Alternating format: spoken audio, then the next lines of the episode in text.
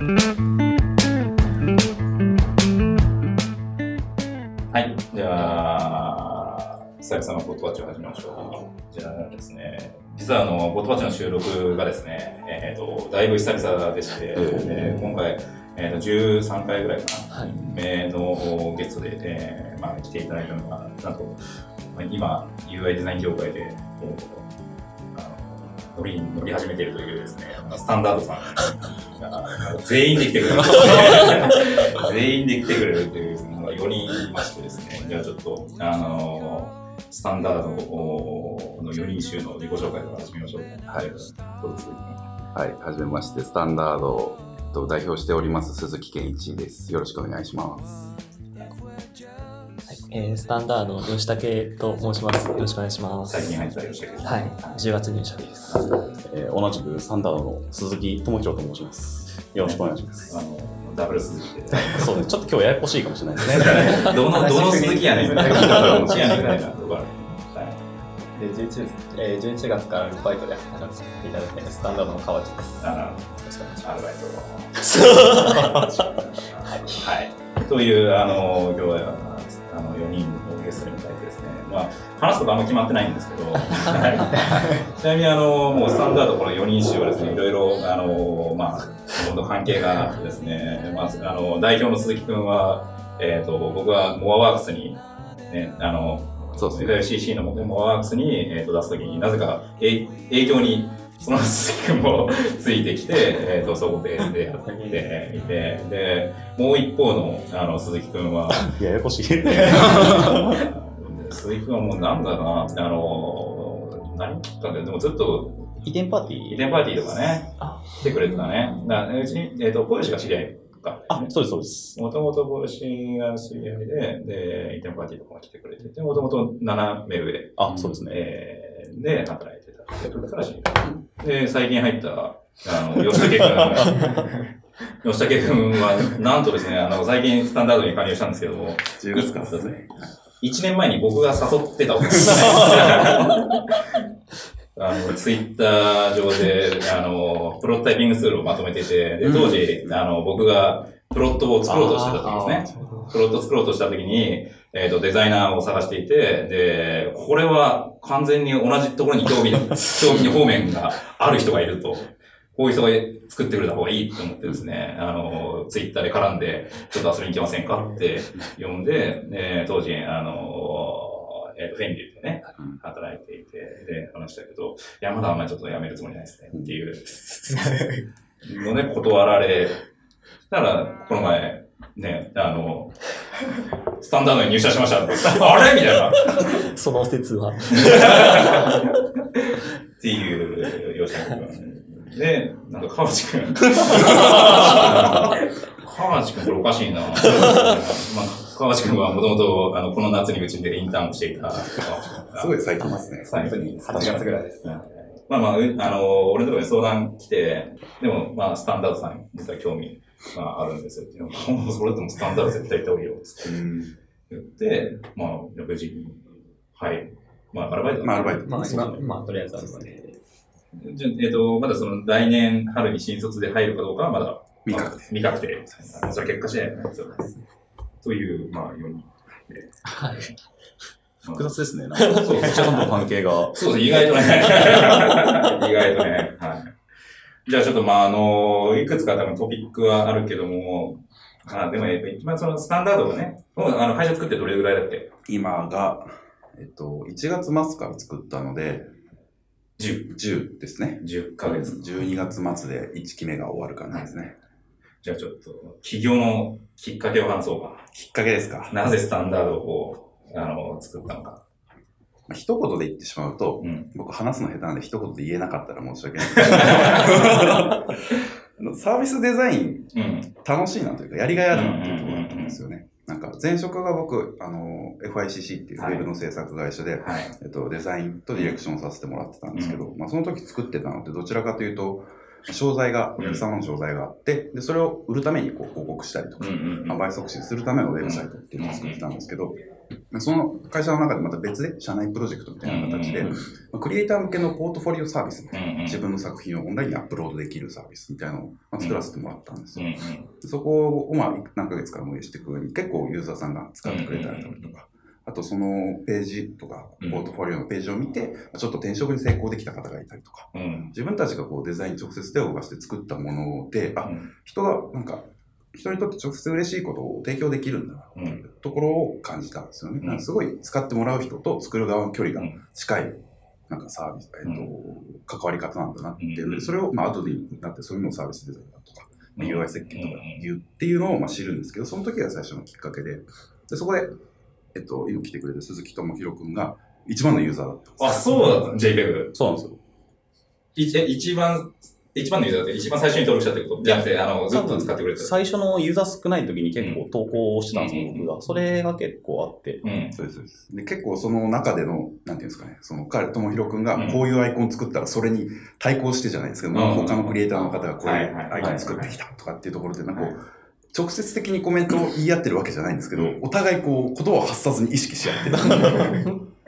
なるほど、かなりクオリティ高いんですよね、しかもであ、この人すごいなっていうのを最初知ったのがきっかけです。あの、いわゆるこう日本版ドリブルみたいなそうですね。最初作り始めたサービス、かなり意識してると思います。ですよね。だからその、多分うちに入った三橋っていう、三つも多分ドリブルで、まあドリブルで多分うちに転職が決まったみたいなあ、そうなんですか。感じなのね。だから最後、あの、うちに持ってきたドリブルで、はい。えっ、と、作品作って、多分ドリブルの賞かな？ななんか取ったのかな？JPEG あドリブルじゃない JPEG の、JPEG のなんか賞かなんかで、うんそうそう。で、で、なんかずっとうちに興味あったらしいんだけど、何の結果も出せないで来ても落とされるだなと思って、で、ずっとその JPEG でああ、そうなんです。作品を上げてて、で、JPEG で賞を取って、それを持ってきた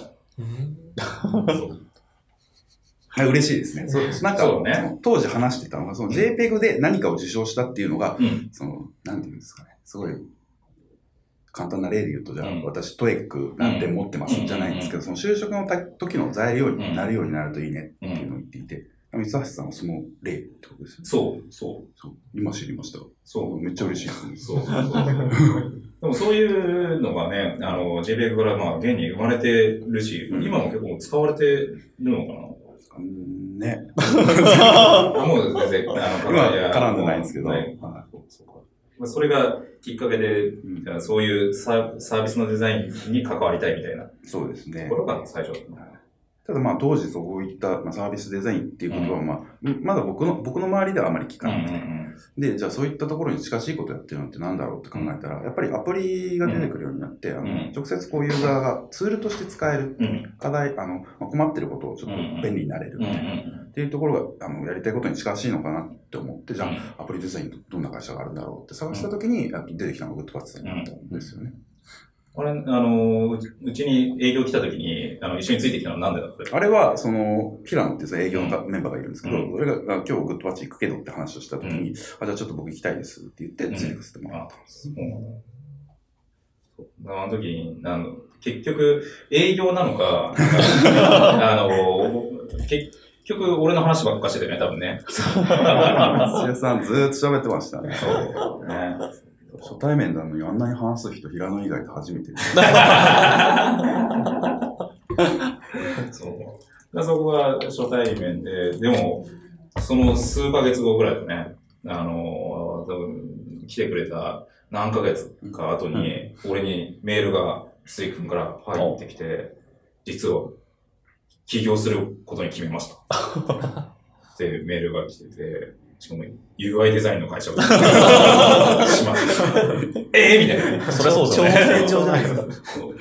完全うちの競合やんって言って、で、まあ、あのまあでも、頑張りやっていう、あの、返信をして、で、まあ、順風満帆にいかない方がいいと。うん。いろいろ、あの、苦労をした方が、それがストーリーになるからっていうんで、あの、返信をして、ね、それが今年の、まあ、1月ぐらいだね。す。そね。で、なんか、まあ、俺の話を聞いの、嘘か本当かわかんないけど、はい俺の話を聞いて、ちょっと、あの、自分でやってみようと思いましたっていううんことを言言ってくれたわけですよ。まあ、社交辞令でね。いやいや。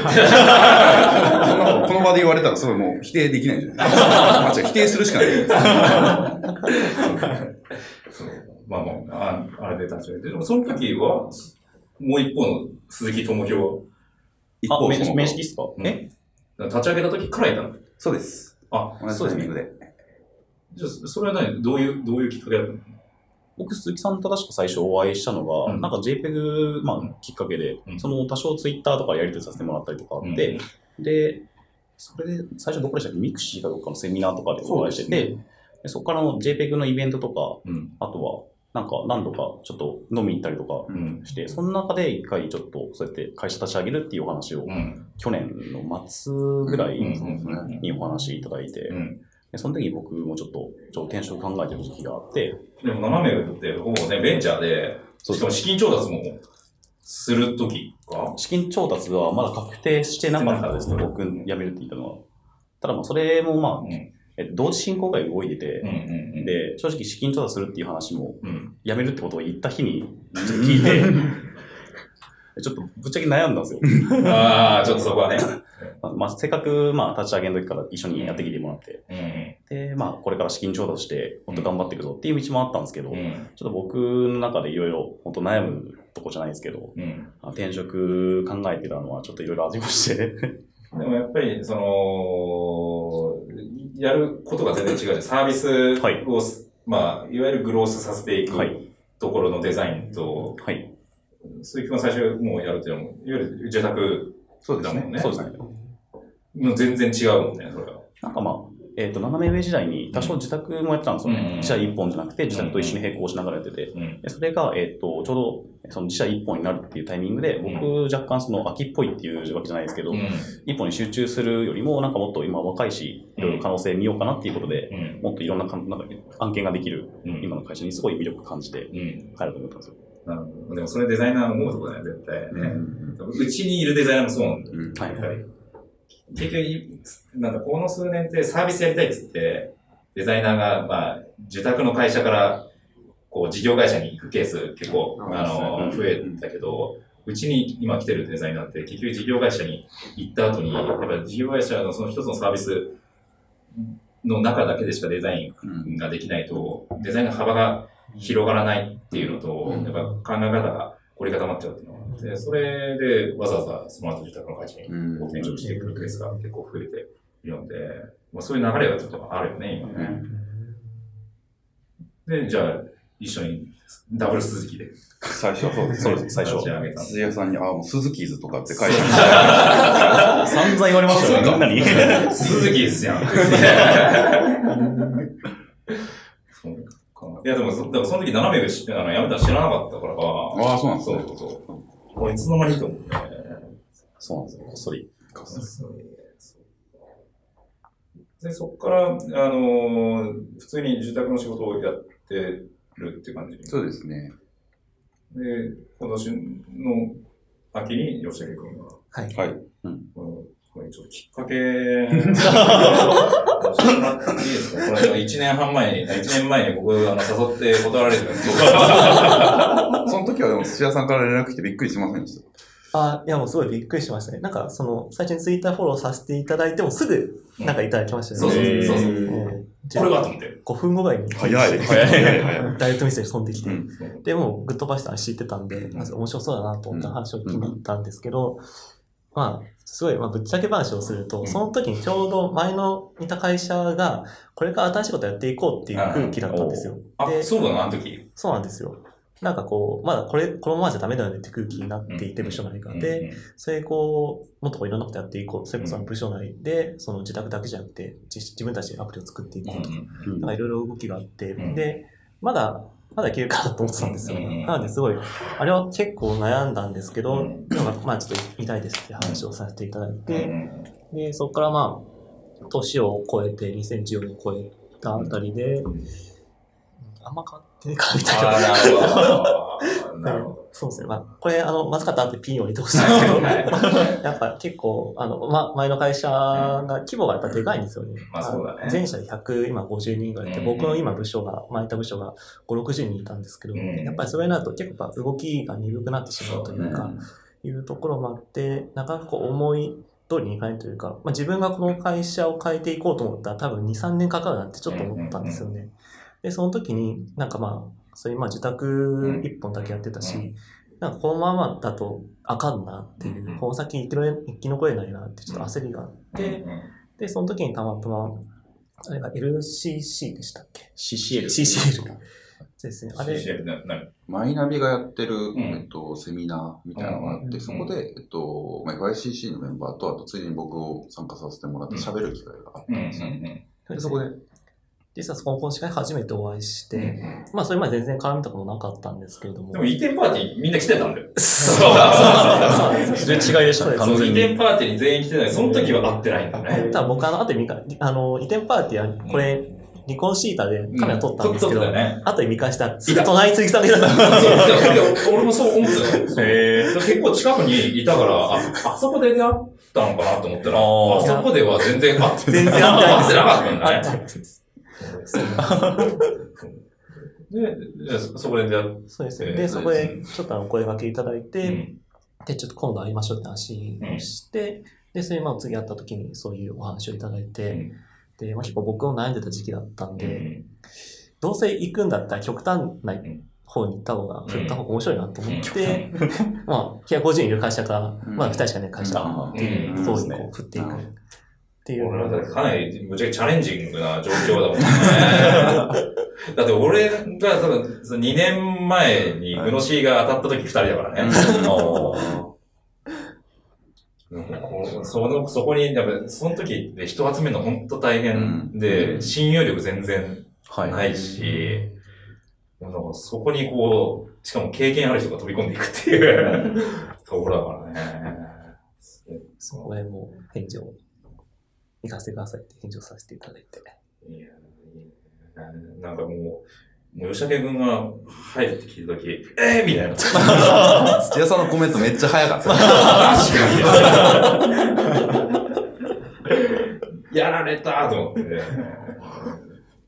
しかもスタンダード最近、あの、すごいね、評判が、こう、上がってきてるから、そこに吉武君入るか、みたいな。これマジで、やられんな、みたいな。何をおっしゃいますか？いやいやいやいやいやいやいや。いや、でも、すごいいい、いい選択だと思う、思うね。ありがとうございます。え、今ね、何歳だっけ？今27です。りょ、りょう鈴木が。もう30だね。30ですね。もうすぐ30です。え？え？え？え？嘘嘘嘘。秘密の設定でした。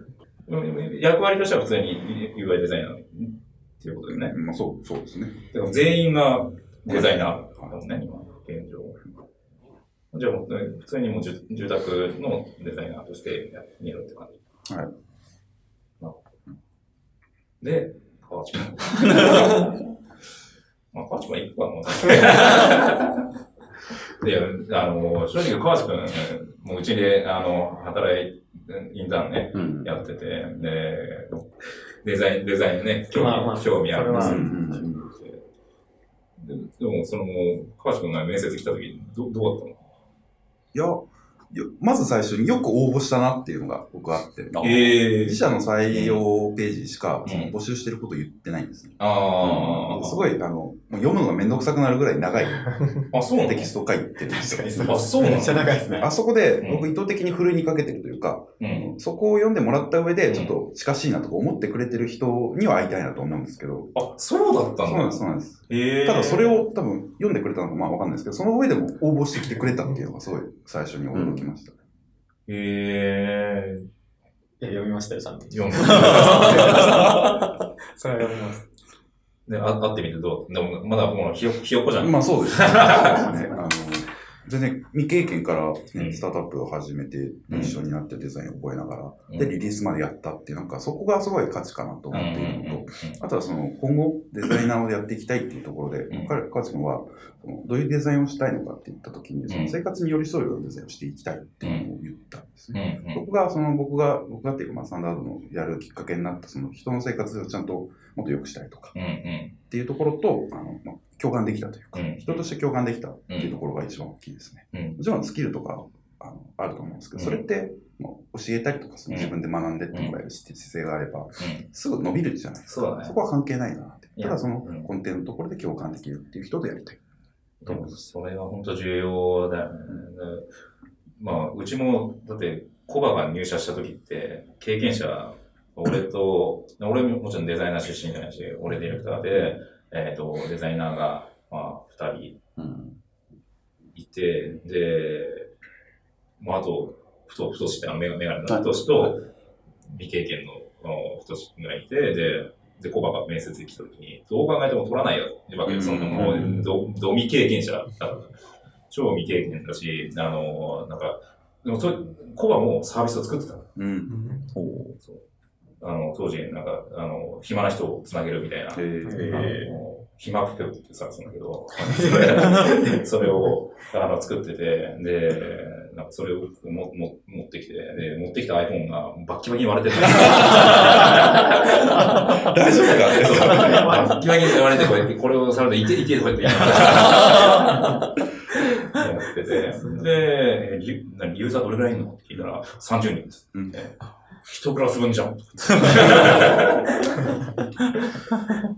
ていうところで、まあ、採用しちゃって、まあでも今から立派にね、プロットの、ねプロット全部あいつがデザインしてるから、まあそういうところでちゃんと、なんかもう、川内君をあの取るってところは、まあ、鈴木君偉いなと思ったね。素晴ら素晴らしいな。本当はあとは本人が頑張るかとかね。決めるところなんで。そうだね。うん間違いです。ちなみに、あの、コバはね、あの、なんだろう、めちゃめちゃ負けん気が強いので、はい経験ないくせに負けん気強いから、あの、もう、俺がこう、なんだろう、まあ、一応経験があるから、こう、指摘するんじゃん。で、それをお論理的論理的に指摘して、で、あいつがもう、それで返せないと、当時泣いてた。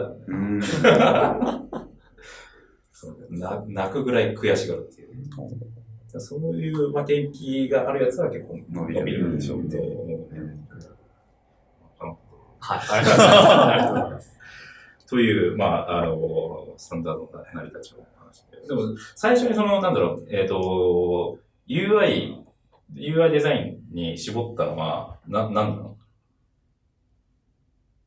わかりやすい言葉だなと思ったんですよ。まあ、いい意味でも悪い意味でもだと思うんですけど、うん。なんか、まあサービスデザインって今で、まあ僕たちの業界で、業界というか、うんあの周りの人で言えば、ああいうことやる会社だなとかわかると思うんですけど、うんなんか、当時ってそんなにわかりにくいというか、今でも多分わかんないと思うんだよね、サービスデザインっ本当です。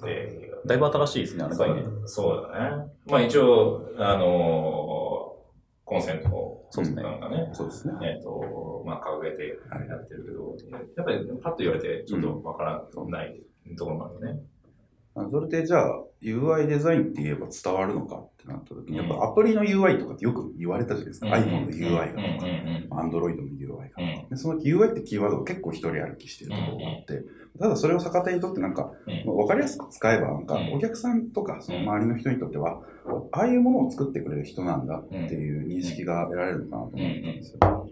そこでじゃあ、まずはそこから入っていこう。うんただやるところって別に、その UI デザインって言ってるからワイヤーフレームだけをずっと書いてるかって言ったらそうでもなくて、そうだね。その前にじゃあそもそもその作ろうとしてるものって誰に向けるたものなのかとか、うん。誰の何をじゃあ便利にしてあげるものなのかっていうその、まあ、サービスの企画みたいなところから、ん。えっと、入ることも求められますし、それをじゃあ実際に、えっと、機能する UI に落とし込んだとして、それが、例えばターゲットとする人が全然使ってくれない、なんか好みに合わないとか、うん。趣味思考に合わないようなビジュアルを作ってしまったら、うん。多分どんだけいい設計をしてても使われないじゃないですか。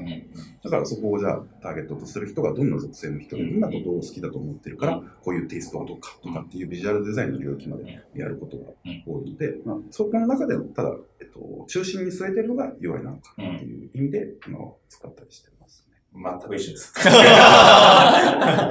そうね、グッドパスもずっと UI っていう言葉で。ね。だから結局、うち UI に、U- UI の会社って言ってるけど、UI デザインだけややってることはもうほぼないからね。完全サービスデザインやってるからね。てか、そうじゃないとダメだしね、普通に。うんうん。で、か価値も出せないしね。部分的によってすごい難しい。難しい。うん難しいよね。なかなかその前の段階がしっかりしてるとこうんなかったりとか、うんどうしてもつなげるってなると、情報の伝達がそもそも違ったりとか、うん。だったらワンストップで最初からずっと関わっていくっていうのが、まあいいんでしょうね。間違いなくそこをやらないとなるね。でも、あれ、そっから、こっからの課題って、自分たちエンジニア持ってないじゃない。そこだろうね。そうですね。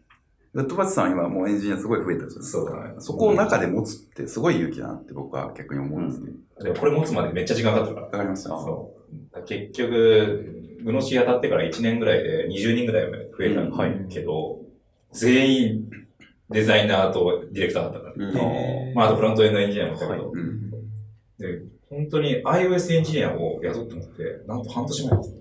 あ、マジで初めてやろう。うん。そんなに募集し、募集したけど来ないんですか？ずっとしてた。うん。ずっとしてたけど、来なかったし、来ても結構ハイスペックすぎてまず雇えないと。あああ、なるほど。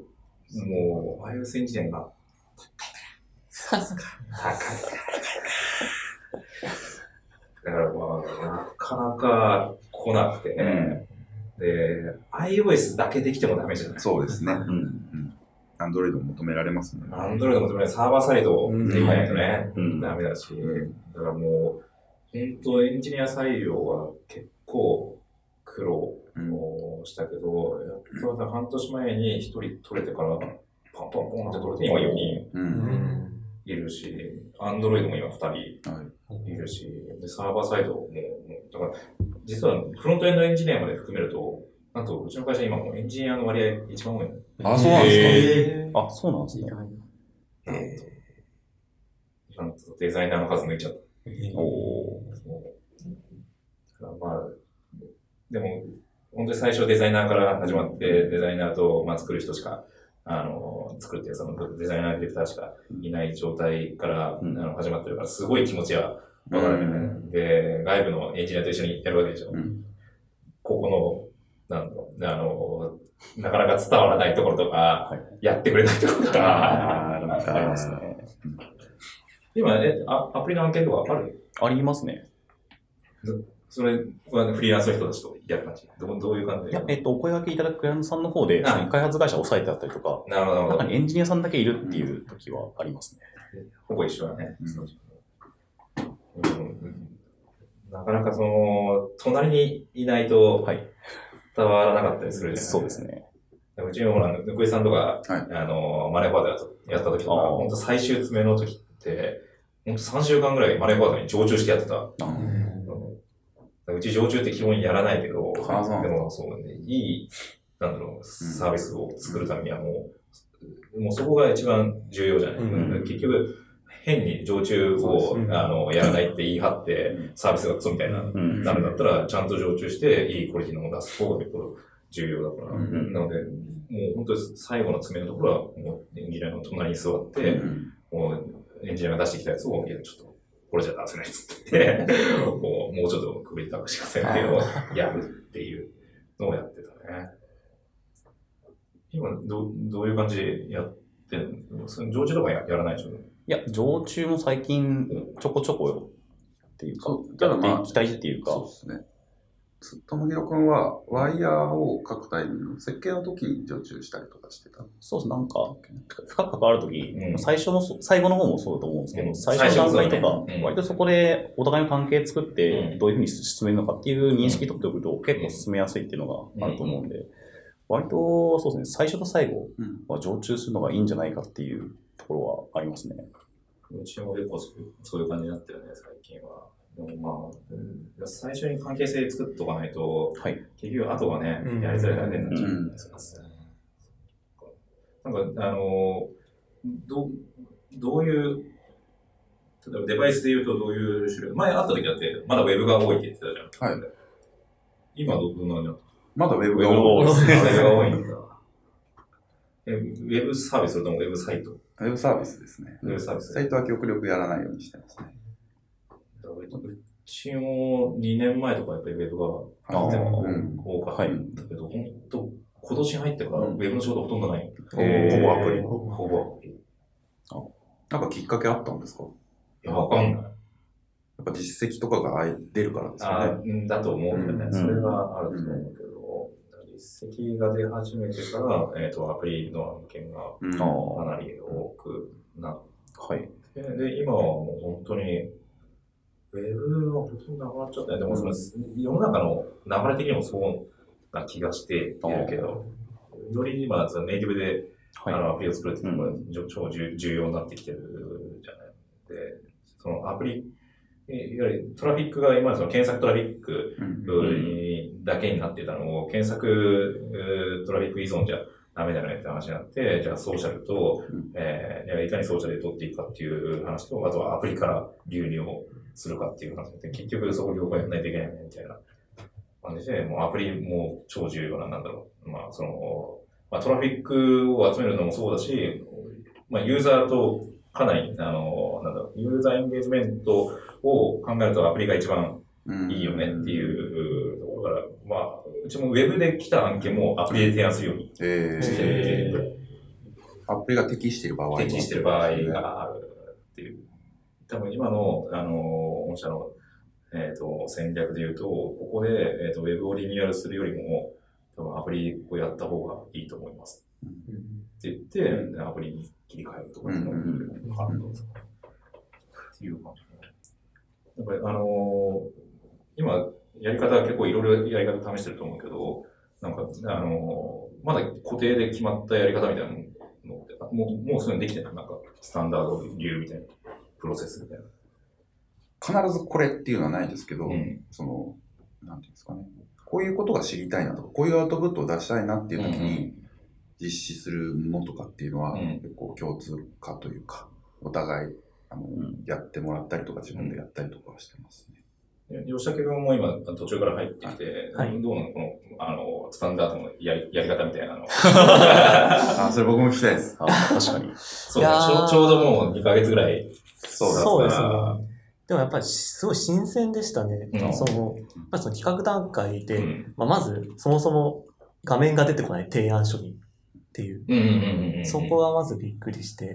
やっぱりまず最初に、まあ、リンキャンバス作りましょうとか、うんペースを作ってうん。考えてみましたとかっていうところが入っていったりとか、まあ、もちろんその、じゃあもう何何の目的なのかとか、とかうん。いったところで、ちゃんとそういったところから始めていて、で、そこから考えると、やっぱりその前職っていうのは、まあ、もちろん、あの、まあ、目的があってとか、うんユーザー層がこういうのあってた言ったんですけど、もうその次に来るのはもう画面なんですよね。なるほど。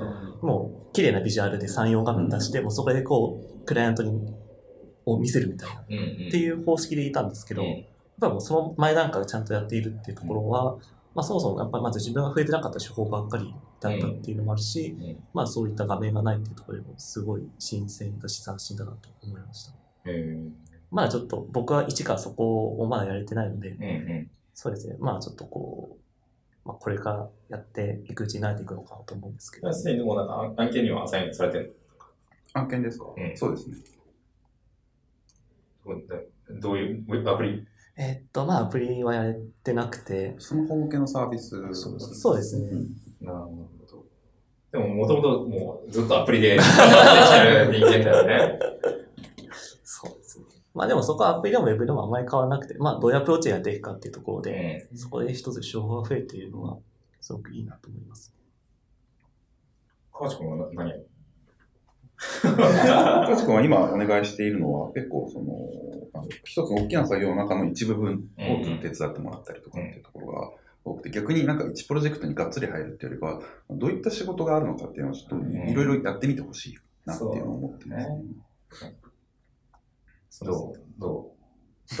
いや、でも僕今までそもそもその受注案件っていうのを全くや、まあそのデザイナーとしての経験自体も少ないんですけど、ね。まあ、自分でやってるスタートアップでそのその社内のサービスとしてそのデザインするっていうことしかやったことなかったんで、うんでやっぱその今のところその上流工程からそのその最初の本当にプロセスから関わってるっていうのはまだ知ってないんですけど、うんうん。でもやっぱそういうところもそのちゃんと共有できるようにしていたりそういうなんか社内の制度とかもすごいしっかりしてるなっていうのもめっちゃ勉強になってて、うん。で今実際やってるのはビジュアルデザインの部分が主なんですけど、まあ、やっぱなんだろうなそのいろいろフィードバックもらえる環境っていうのはすごいいいなと思ってて。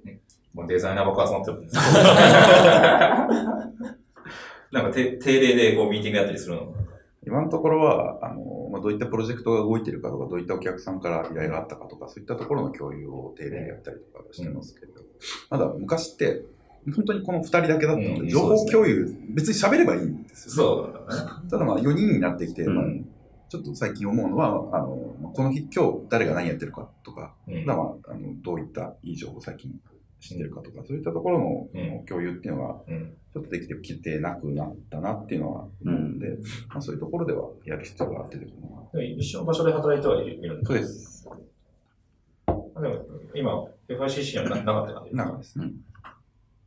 ちょっと、外出ようか。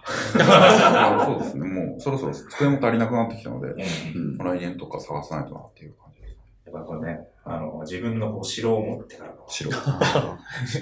からですよ。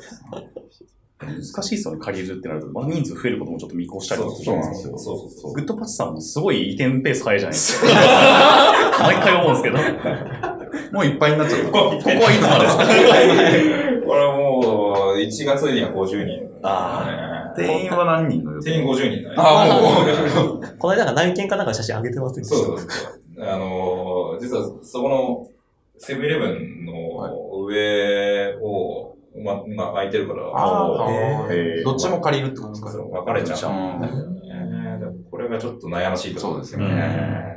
でもなんか、ここ結構お金かけたし、す げえ思い入れあるし、そうですね。半年でまた移転とかでもう、ほんと勘弁してくれっていう感じなので、この、だって、2年半で3回移転してるもん。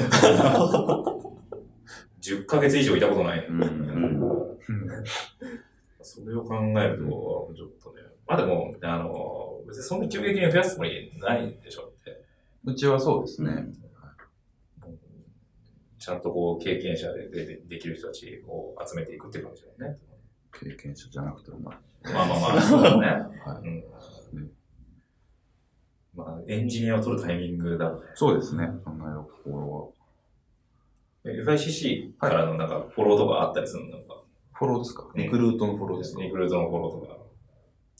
なんか、FICC の人事担当の方が、うんまあ、いろいろあのスクリーニングというか、うんいろんな方のサイト見たりとかしてるんですけど、うん中で多分アプリとかやってる人であれば、うんあのスカイプで URL だけ飛んできたりとか。それやってくれるだけでもいいのそうですね。まあ、土屋さん全部やってるんですよね。そう。俺、採用担当だ。うんそうなんですよね。一一番最初の面接俺が出てくるからね。最初にやるんですか？そうそううん。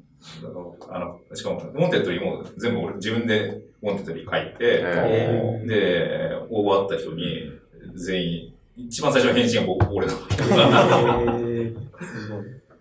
そろそろ難しくなってきた。そうですよねそろそろ難しくなってきたけど、でもまあ、100人ぐらいまでいけるんじゃないかうんなと思いながら、今、倍ですか？なんか倍、うん。倍ぐらいが。あの倍倍までちょっとね、やるかどうかわからないけど。も、うん。でもスタンダードはここからそのどどういう会社になっていくようなイメージでいるイメージですか、ん。なんか今 PC とアプリをやってるのは、うん。あの僕と智弘くんのうん。元々のバックグラウンドでやってるんですけど、そこに縛られなくてもいいのかなっていうのを思っていて、その先ほどあの土屋さんおっしゃってたみたいに、そのまあ、ウェブのリニューアルって言ってるけどアプリ作った方がいいですよっていうのって、うん。相手の目的にそ最適な提案をしてるってことじゃないですか。うんそれができるんであれば、別にそこに縛られる必要はないのかなって思ってるんですよね。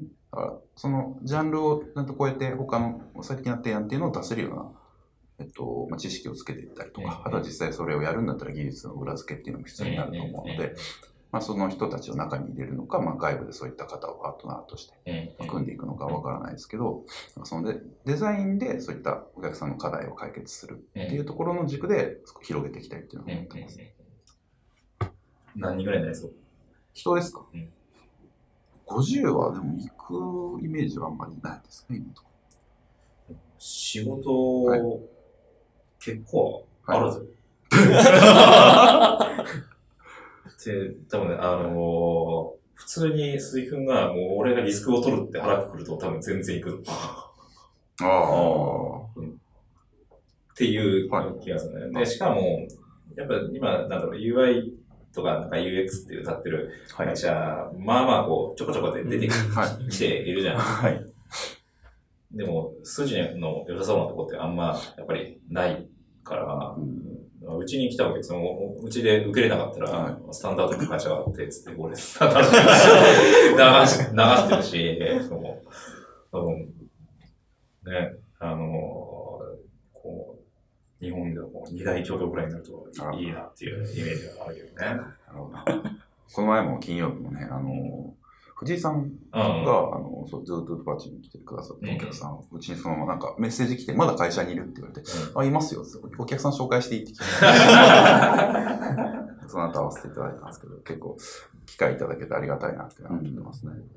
なんか、あのーまだ多分このマーケットって、えっ、と、まあ、本当水くんとも UI デザインに、こう、あの、絞って、前もその FGC のヒロヒロンさんに、はい。こう、話をしてるときに、やっぱ、こういう切り口で、えっ、と、まあ、う最初うちがね、そういう切り口で入ってて、今までの、いわゆるウェブデザイン会社系の、あの、流れの中でそういう切り口で入ってくるところが、今までなかったから、うん。あの、すごく、何危機感を持ってるみたいな ことも言ってて、で、それを鈴木くんがやって、で、俺もこう、最初、UI デザインにフォーカスしたときに、マーケットあるのかよとかってうん。言われたりしたんだけど、うんこれ意外とね、あるよ。あります。意外に。まあ、普通に、あの、吉崎君の前の会社も、はいまあ、そ、そっちでやってるわけだもんね。そうですね。あの、サービスメニューも作ったんで、なんか、あの、コンサルティングのメニューみたいありましたね。見てますね。見てますね。な。見てみて、もちろん見てるけど。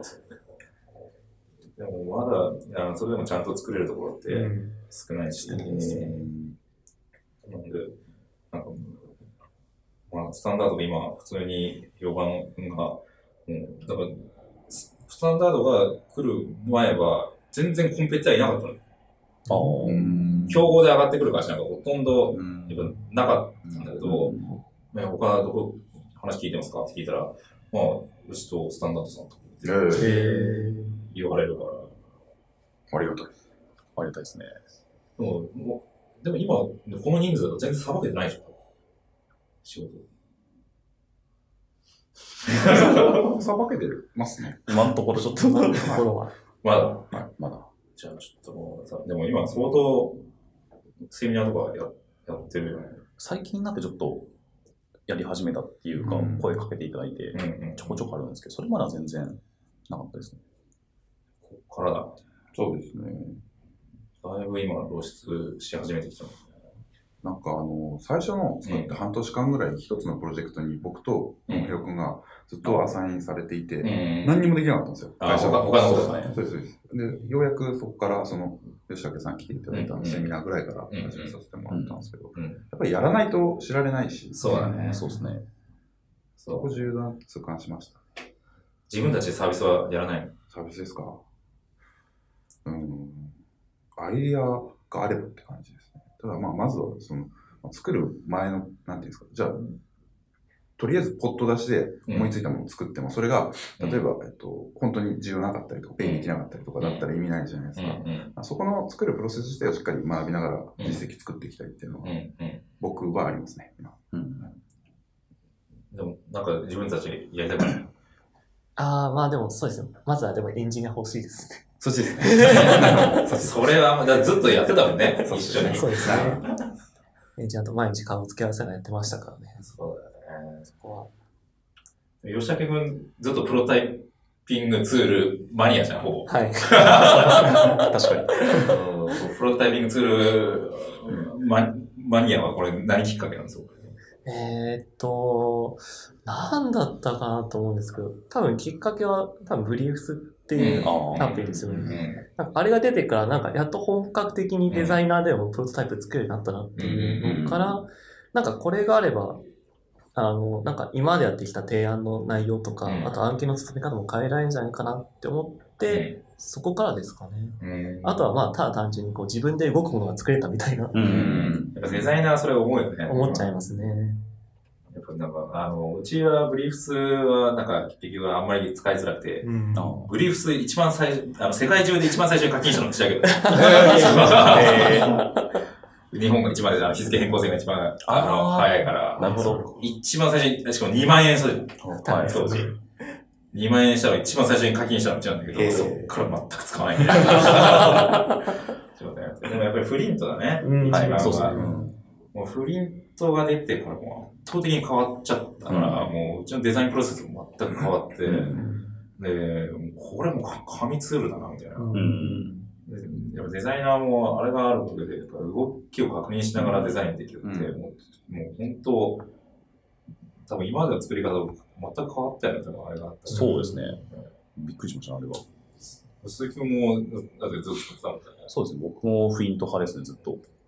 僕は前の会社フリントダメだったんですよ。ダメだったそうだ。そうなんです。あウェブサービス系がダメだったんで、あだだからブリーフだったんですよね。ローカルにだけデータなんですけど。確かにそうだね。だから今、うちもこのプロットの営業行ってて、それ、それがネックにあーやっぱりすなるごいうんあって、はい。だからやっぱりクラウドに上げれないっていう。そうなんですあよ。大きいクライアントだと、もうそもそもクライアントが NG を出すとかってのがああ、あるんでなるほど。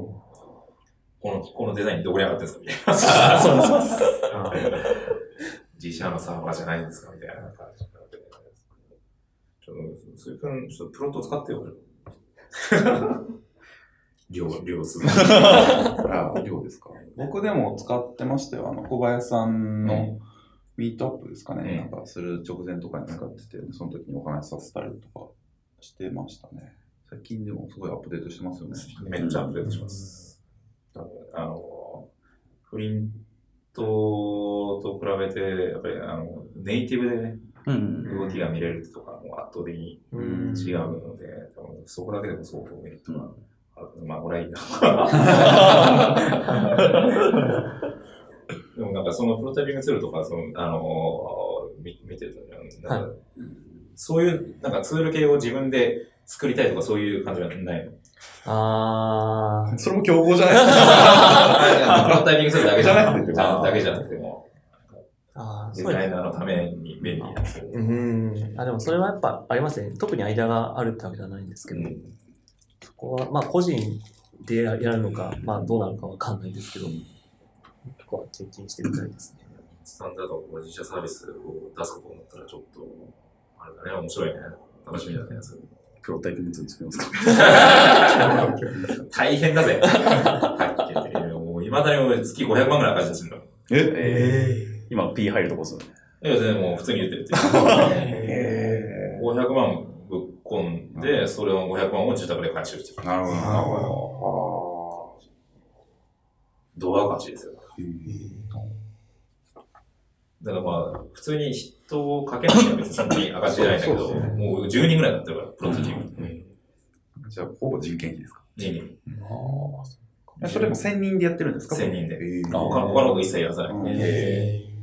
それはでもいいですね。いい割り切りというか、やっぱり自宅やりながらだと、どうしてもお客さんの案件に引きずられてできなくなったりはするじゃないですか。だからサービス作るときは絶対そうやらないとダメだ。うん。もう絶対作れないから、それ、うん。もう、あの、住宅にアサインされながら、うん。えっ、と、いやーサービス作るってそれは絶無対無理理です。無理です。これは絶対無理だし、両方中途半端になってお客さんにも迷惑かけるね、うん多分そうですね。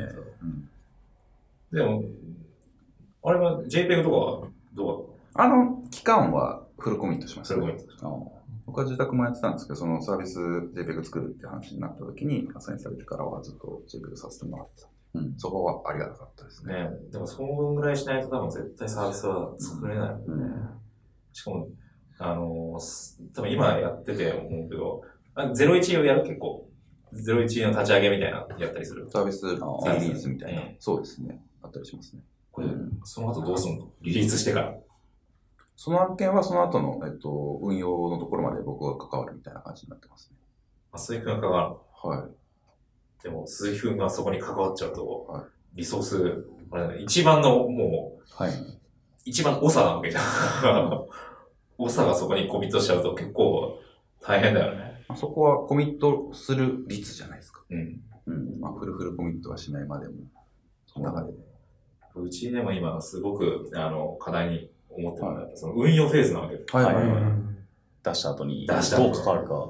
で、日本の会社って出した後お金あんま出ない。ケースがはい。ぱ多いじゃない。はいで、はい最初人月で、あの、開発は取るじゃない。あの、大体これぐらいの工数かかりますね、取って、でも、それで作った後って、運用というか保守うんっていう考え方になって、あ取れる金額がもうめちゃ小さく、はい1人月分丸々出してくるって本当にああまりないから、はい。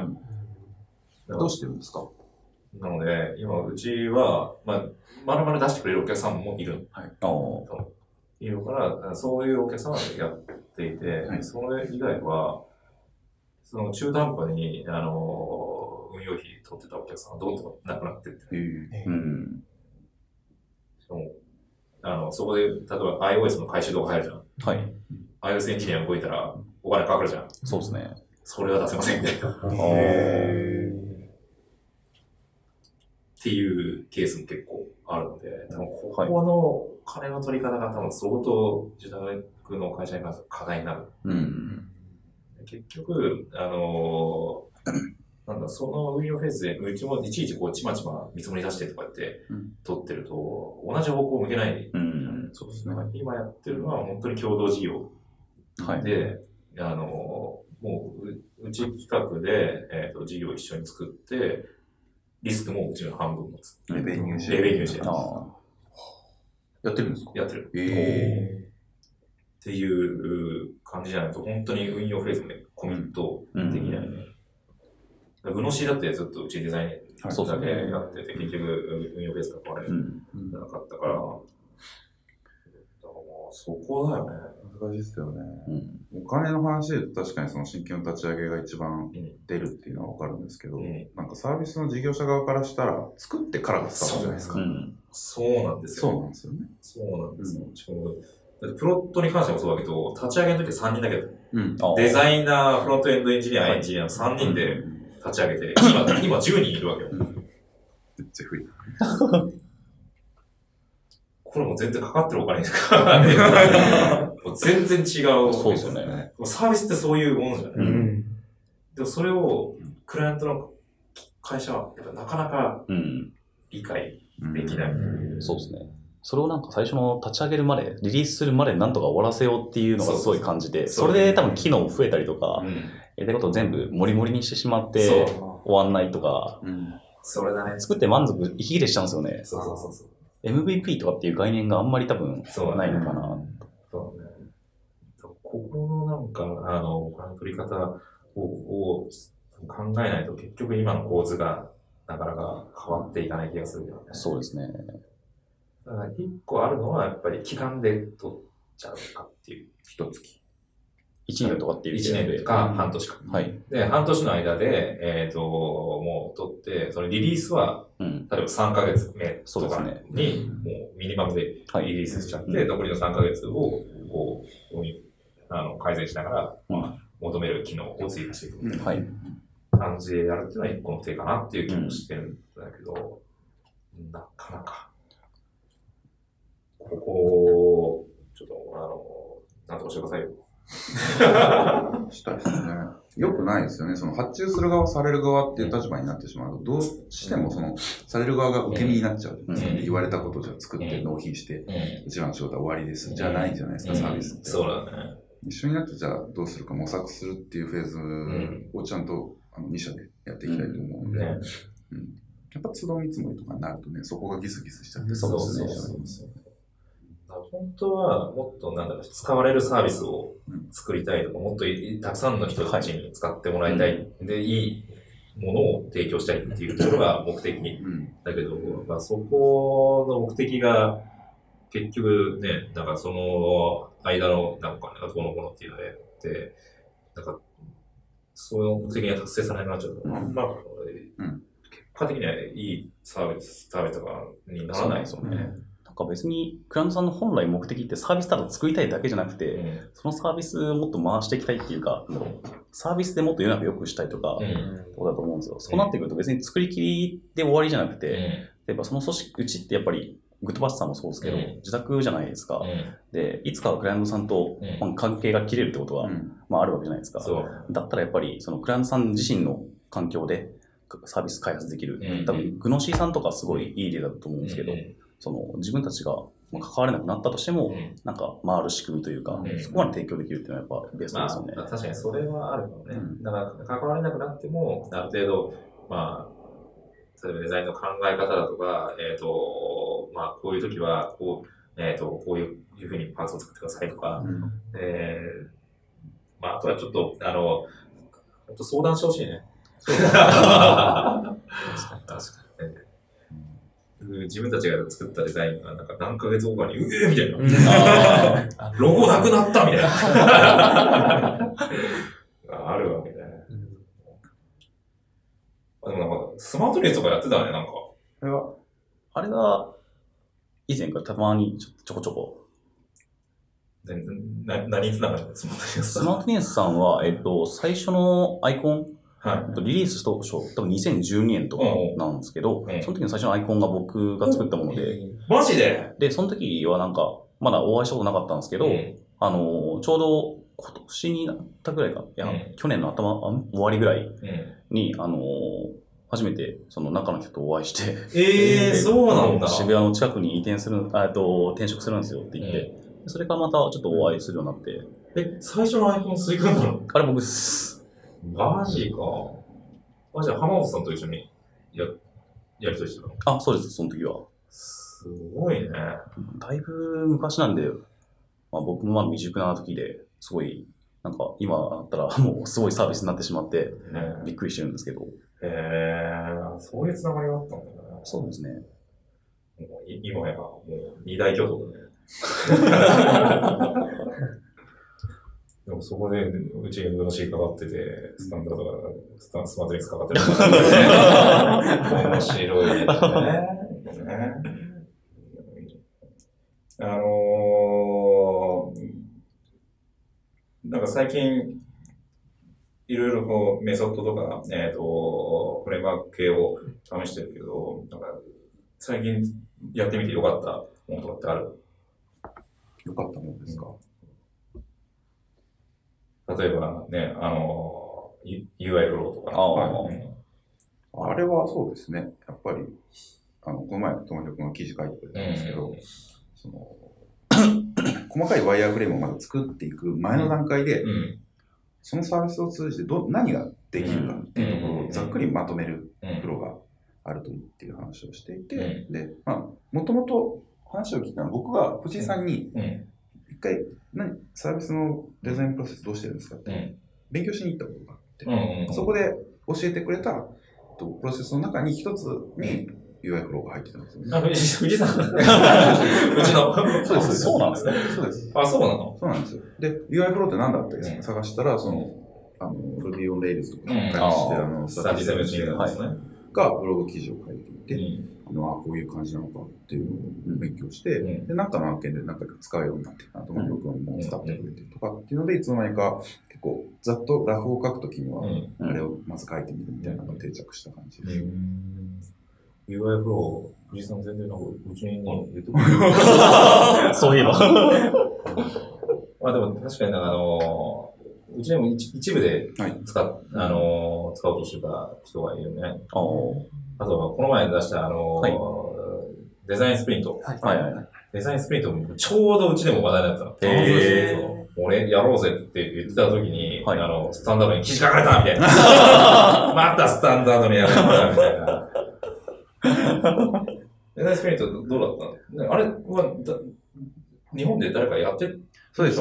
もともと、あの、アメリカの Google ベンチャーズがスタートアップの要請で使ってるプロセスなんですけど、それを日本ではマイクロソフトベンチャーズの方がうん。普及というか、してたんだ。してる あ、そうなんだ。それを Facebook で見かけて、ちょっと、あの、連絡取ってたら、じゃあちょっとやりましょうっていううんうん形で。うん。どう、どう、あの、5日間。5日間でやるのを、まあ、二日間で2結局2日でやった日でやりきった。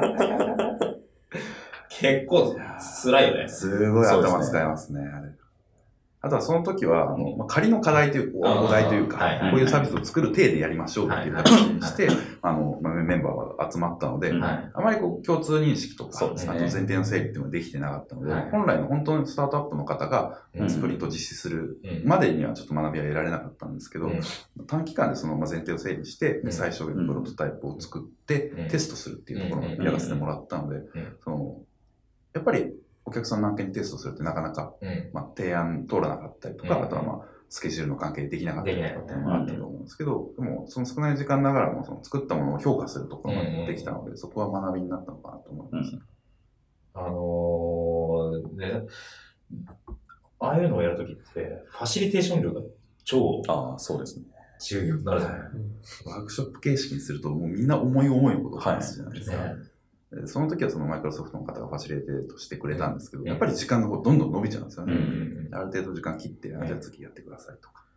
結局、ああいう仕事が、じゃあ、俺あの、俺らもこう自宅案件で、じゃあやりましょうってなった時に、ファシリテート誰がやんのみたいな。うんできる？ファシリテート。いやー、あれは難しいですね。なかなかその、多分最最初の案件とか、お互いのスキルの違いとかも多分あると思うんですよ。うん。それを、まあ、理解しながらやっていくしかないとは思うんですけど、うん。なかなかそれをうまくまとめきる、さらに時間内で一定の成果物を上げるまで、ね。あとなかなかやっぱりハードル高いですよね。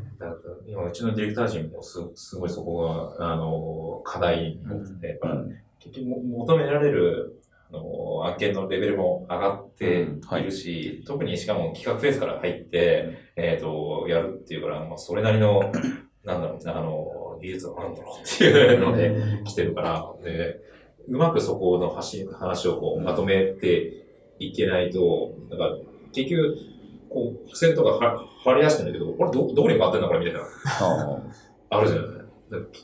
そこを、だから UI デザインの、ビジュアルデザインを、えー、と作るよりも、なんかそこできる人材の方が今少なくて、あ、うん。これどうすんだろうって今めっちゃ悩んでるんだよね。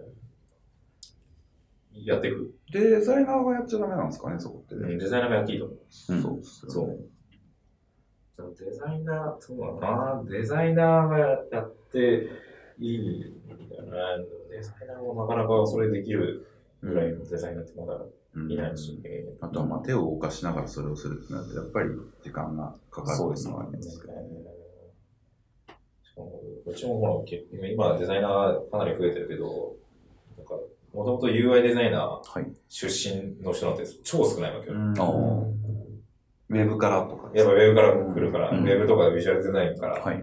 来るので、なんなんかこう三三人は三人ともこう、ちゃんとこうややってって、ちゃんとした経験者だからなんだけど、うちだと、やっぱ、もう育てていくところから、うんやらないといけないから、結構難しい、ね。最近でもまあ結構未経験の人おったりしてるんですか？さいまあ、デザイナーは未経験はない。ああのうん。本当コバが最後だったな、みたいな 感じだね。それ以外の、あの、人たちでは、未経験、うん、違う、えっ、と、業種で経験してて、えー、まあ、プログラマーからデディレクターになったりとか、っていうタイプはいいるよね。そういうタイプデザイナーとディレクターっているじゃないですかうん。どういう業務分担なんですか？これも曖昧。曖昧ですやっぱり一緒に作ってるそうですよね。からね、ほぼ。うん。だから、あの、どっちがワイヤー書くとかそんなのもないし、うん。それを話し合って決める。話し合って決めて、だから全員で、あの、もう話し合いながら、ね、入ってるっていう感じだから、うんだからそこの責任の範囲は、あ、ある意味は明確にしてないっていううん。感じが、やっぱチームで作るもんだっていうそうですよね。考え方なので、でも一人で作ったら絶対に考えが偏るじゃない。はい。で、やっぱり、一人でやるよりも複数人でやった方が絶対にクオリティが上がるだろうっていう考えのことを馬口が作うんってんだけど、うんまあそれはもう一概に言えないと思うんだよ。でも、やっぱり一個の考え方よりも違う視点の意見がうん。こう入った方が、あの、もっと考えが広がるし、あのその設計をやるのも、やっぱ全員でやってるっていう、うんまあフロントエンドエンジニアがいたらフロントエンドも入って、みたいなうん。感じでやることは多いね。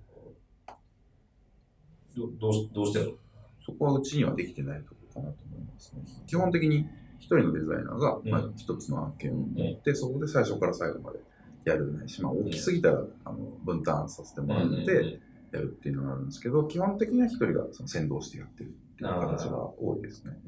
あとは全員、あの職職能が被ってないので、さあ、そうだね。エンジニアさんとか巻き込んだりとかっていうのをやろうとしたら、どっちかっていうとお客さん側の人と一緒にやって巻き込むっていう感じなんで。ですね。いや、ここから、まあそういうディレクター職を増やすかどうか。でも、普通に MICC でいたわけでしょ？います、います。いますけど、どうどうなんですかね、それって。なんか、悩み相談みたいになっちゃった。デザイナーがプロジェクトマネジメントできた方が僕はいいのかなと思って。まあ、まあそれはもちろんわかる。うん。わかるけど、いないって。なかなかそういう人たちばっかりじゃん。でもそういう人たちをこう求め始めると、もうデデザイナーで一人でマネジメントもできて、はいあのバリバリいろんなことできてるっていう人が、ね。まずマーケットになかなか出てこない。うんかつ、出てきたとしても高い。うんうん。それは、えっと、教えればできるとかそういうことはないんですかね？時間がかか時間かかる。できるようになるも理想はね、時間かかる。なおかつ、まあ、まあパーソナリティがちゃんとなんか、あの、そっちに合っていればいいけど、めっちゃいい UI はい。書くけど、コミュニケーションが全然できない人いるわけじゃない、うんもうあはいはいそう出てくるでしょ？うね、そういう人。そういう人たちが全然出てくる。スケジュール別に作りたくないんですよ。うんあ でも俺け結構、あの、鈴木と智弘君の方がそっちかなと思ってたんだけど、意外と喋るよね、ちゃんとね。あめちゃめちゃマネえ、ジメントどういうことですか？ココミッションかなと思ってたんですけど、ずっと。でも全然そんなことないですね。ああ、そう、最近はなるべく気をつけてコミュニケーション取れるように。そうだってむ昔なんか、あの、めっちゃ挑発。あれはちょっとお金がなくて髪切る金がなかった。い やいやいやいやいやいや。いやいやいやいや。いや、でも普通になんか、あの、ちゃんとやってそうだから、あできる、できることだったんだ。いや、そうファシリテーション力もあるし、そういったその、まあ細かいマネジメントもできるので、僕はかなり信頼を受けるなと思ってます。素晴らしいそういう、こういう人材っていないからね、あんまり。うん。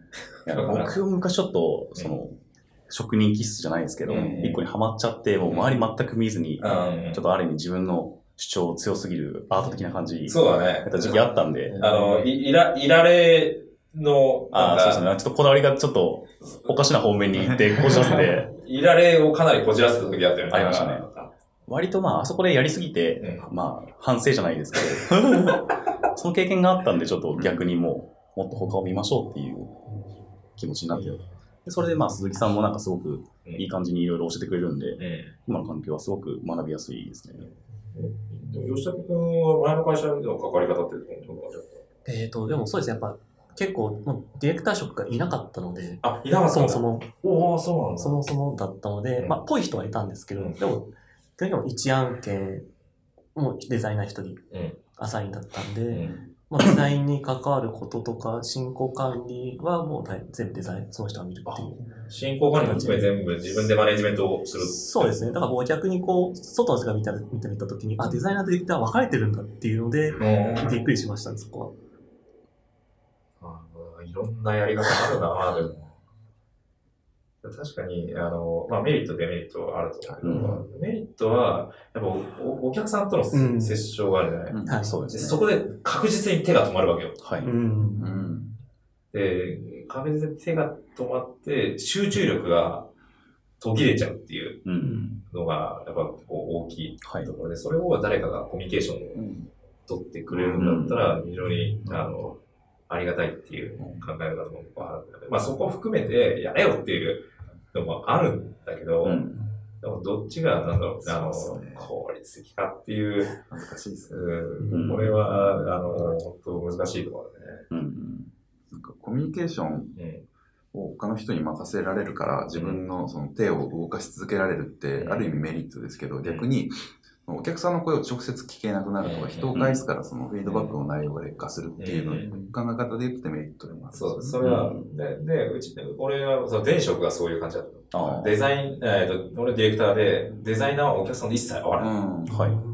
一切会わなくて、俺はもう完全に、あの、お客さんと一緒に、はいえっ、と、ワン、ワンワンでうん。やるっていう感じでやってたけど、でもそうするとデザイナーも本当お客さん知らないし、見えないし、お客さんのニュアンスが、やっぱり、こう、ディレクターで変に翻訳されて、伝言ゲームではいはいはい。翻訳されて使って、あの、伝わってこないっていうのがあるから、だからうちの場合は、基本、まあ、デザイン、えっ、と、やりとりとかはディレクターがやるけども、うん打ち合わせとかは全員参加。う。うんん。すべての、あの、メンバーが必ず参加するっていうはい。形だもうフロントエンドエンジニアも、えっ、と、iOS エンジニアも、ディレクターも、デザイナーも。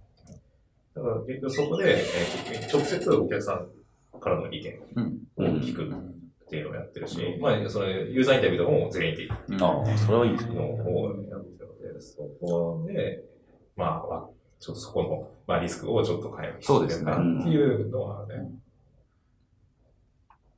まあ、非常に何がなるかね。探りつつですね。そうですね。いやーちょっと時間も、あの、だいぶ話したので、じゃあ、あ、あのー、まとめましょうか。まとめ。まとめやすいですまとめましょうか。あ、そうだ。ちなみに、あのー、まあ、あ、ああさって UI グランチ、はいあ、はい。そうです。UI デザイナー不要論の お件なんですけど、あの、あれに関しては、このどう見てたの ?UI デザイン会社のスタンダードさんからすると。なんでそっちんですか？あ。れ？って結局どういう話なんでしたっけ？うん。あのー、俺もあんまよくわかってない。でも結局、あれを投げかけた人も、いるよねって言ってほしくて、うん。はい。言ってるって感じがしたね。UI デザイン必要だよねっていうのを、うん反応が返ってきてほしいっていうので、うん。まあ、言ってたっていう気はするけどね。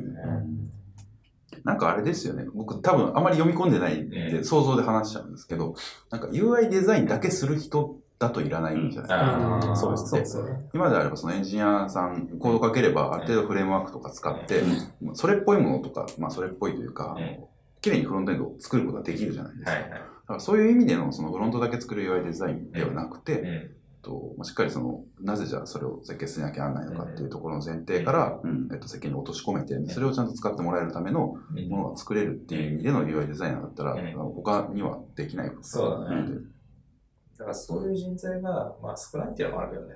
そうですね。そも。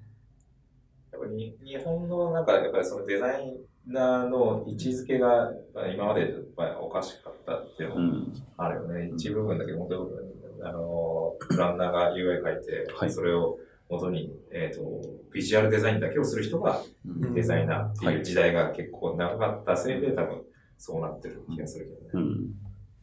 うん。やっぱり、あの、海外だとデザイナーの持ってる責任の範囲って結構広いじゃない、うん。そう、プロダクトの大きな権限をうん。持っていたりするし、それができてデザイナーだったし、デザイナーはそれでみんなから憧れるような仕事だったけど、日本に関してはそれがななかったし、結局それをができなかったおかげでデザイナーが育たなくて、うん結局今みたいな感じになっちゃってるっていう感じだから、まあそこは、なんだろう、多分俺らみたいな会社を変えていかなきゃいけないところではあるかな、みたいな気がしてるね。そもそもデザイナーの認識をそうですね。変えないと。うんまあ、今すごく時代的には良くなってる気がするけどね。だんだんそっちの方向に大きな流れでは向かっていってる。そうですね。だいぶそうですよ、最近特に。うん。ああいうとこがこう連鎖的に、ね、起こるっていうのは、やっぱりその興味を持ってる範囲っていうのは、うん。みんな同じところに課題意識持ってるんだなっていうのもありますし。まあ、できればちゃんとデザイナーが稼げる時代でうんそうしないと、今のであのエンジニア並みに、うん。エンジニア並みにやっぱデザイナーを重宝されて、うんあの必ず、えっ、と、プロダクトの設計、えーフェーズにちゃんとデザイナーがいて、んえっ、と、こう頭からお尻までちゃんと関わり続けるっていう、そうですね。なおかつ、給料が高いっていう。重要です。これは重要です。これは。もう絶対それやんないと、それをやらないとこ、この業界に入ってくる若者も増えないから。うん。まあ、ぜひ、それをやっていきましょう。ってな感じで、そんな感じのまとめ方でいい。ええと思います。ななんか、じゃあ最後バシッと。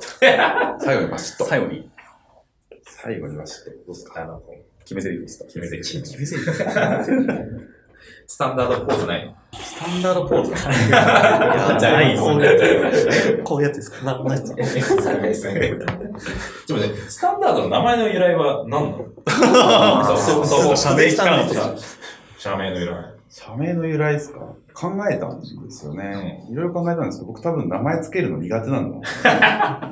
もともと自分のなんかサイトうん。の屋号がスタンダードイメージっていうのがあったんですけど、そこから拝借した感じですね。え自分自分の作ってた、そうです。サイト？そうです。なんかフリーランスの野号みたいな。フリーランスみたいな、そうですね。うんそこでなんか、まあ、あの、すごいこう奇抜なものを僕に作りたいんじゃなくて、しっかりその人の生活の軸になるとか、基準になるようなものを作っていきたいっていうところで、この社名にしようというか、それを拝借しようと思って、今に至る感じです。またそその、その説明はいいね。それはスッと入ってくるね。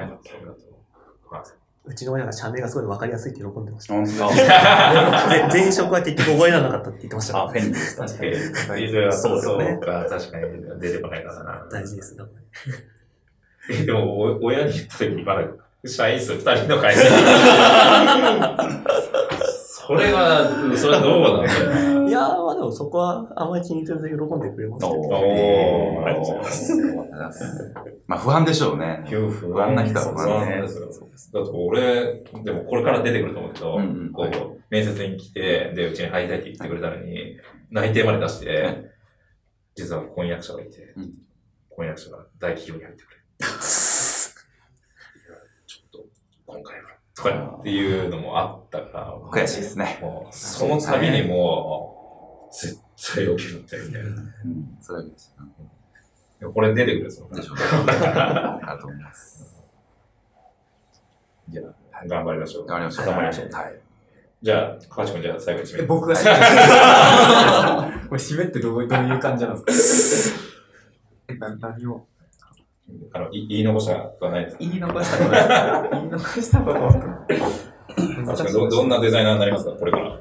え僕はもう本当に、まあ、さっき鈴木さんの話にもちょっと出たように生活に寄り添うデザインがしたいなっていうところがあって、そもそもデザインって本当に人の、なんか僕たちの身の回りにあるものってもう全部デザインされてるなと思ってて、普段使ってる何気ないコップも、なんか水が飲みにくいんだっていう問題を解決するためにあってとか、もう全部一個一個計算されてあっていうので、やっぱそういうようなデザインを作って社会とか前進させられるようなってます。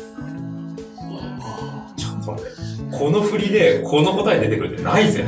素晴らしい。素晴らしい。素晴らしいいや、閉まった閉ま閉まりましたね、これ。これは閉まった。はい締めなんですかねじゃあ、あの今後のスタンダードさんにぜひご期待くださいと。はい、今日はありがとうございました。ありがとうございました。